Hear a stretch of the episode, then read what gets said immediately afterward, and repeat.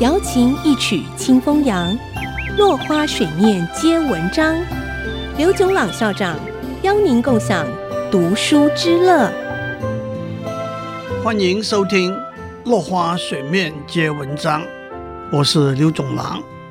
今天我们讲有创意的资本主义。二零零六年诺贝尔和平奖得主尤鲁斯。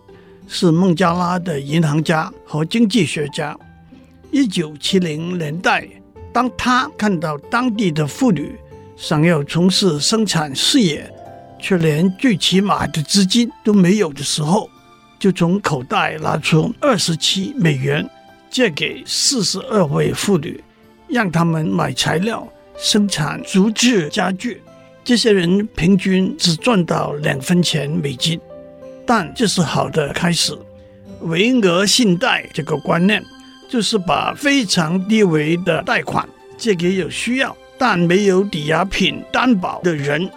到了二零零七年，他的银行借出六十四亿美元借给七百多万个贷款人，的确是把赚钱和做好事结合起来的好例子。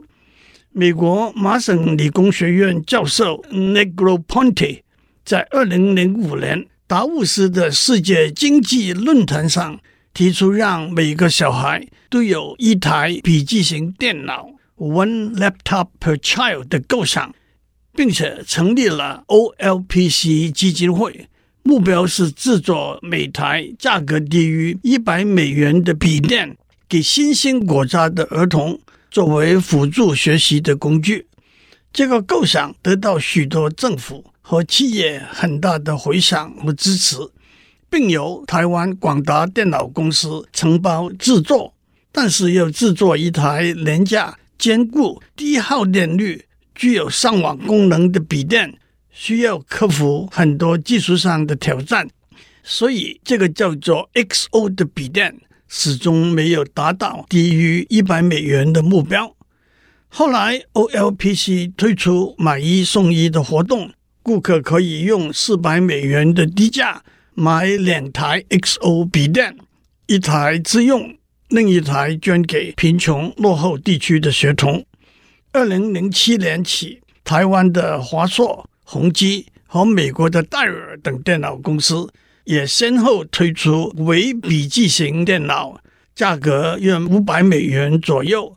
到了二零一四年，谷歌推出的 Chromebook。打进教育市场，定价一九九美元。当我们把这些共同的努力结合起来，不正是把做好事和赚大钱结合起来吗？著名摇滚乐团 U2 主唱 Bono 在二零零六年的达沃斯经济论坛上提出名为“红色计划”的产品商标活动，任何贴上这个商标的产品，会把销售收入的一部分捐作慈善公益，特别用来照顾非洲艾滋病患。许多企业参加了这个活动，例如美国运通公司发行了一张 American Express Red 的信用卡，把信用卡消费的百分之一捐出来。美国服饰公司 Gap 有一系列的服装叫做 Gap Red。把销售利润的百分之五十捐出来。Motorola 有一系列手机叫做 Red Motorola Razr，每售出一支会捐出十七美元。这些都是把赚钱和做好事结合起来的例子。今天先讲到这里。落花水面皆文章，联发科技真诚献上好礼，给每一颗跃动的智慧心灵。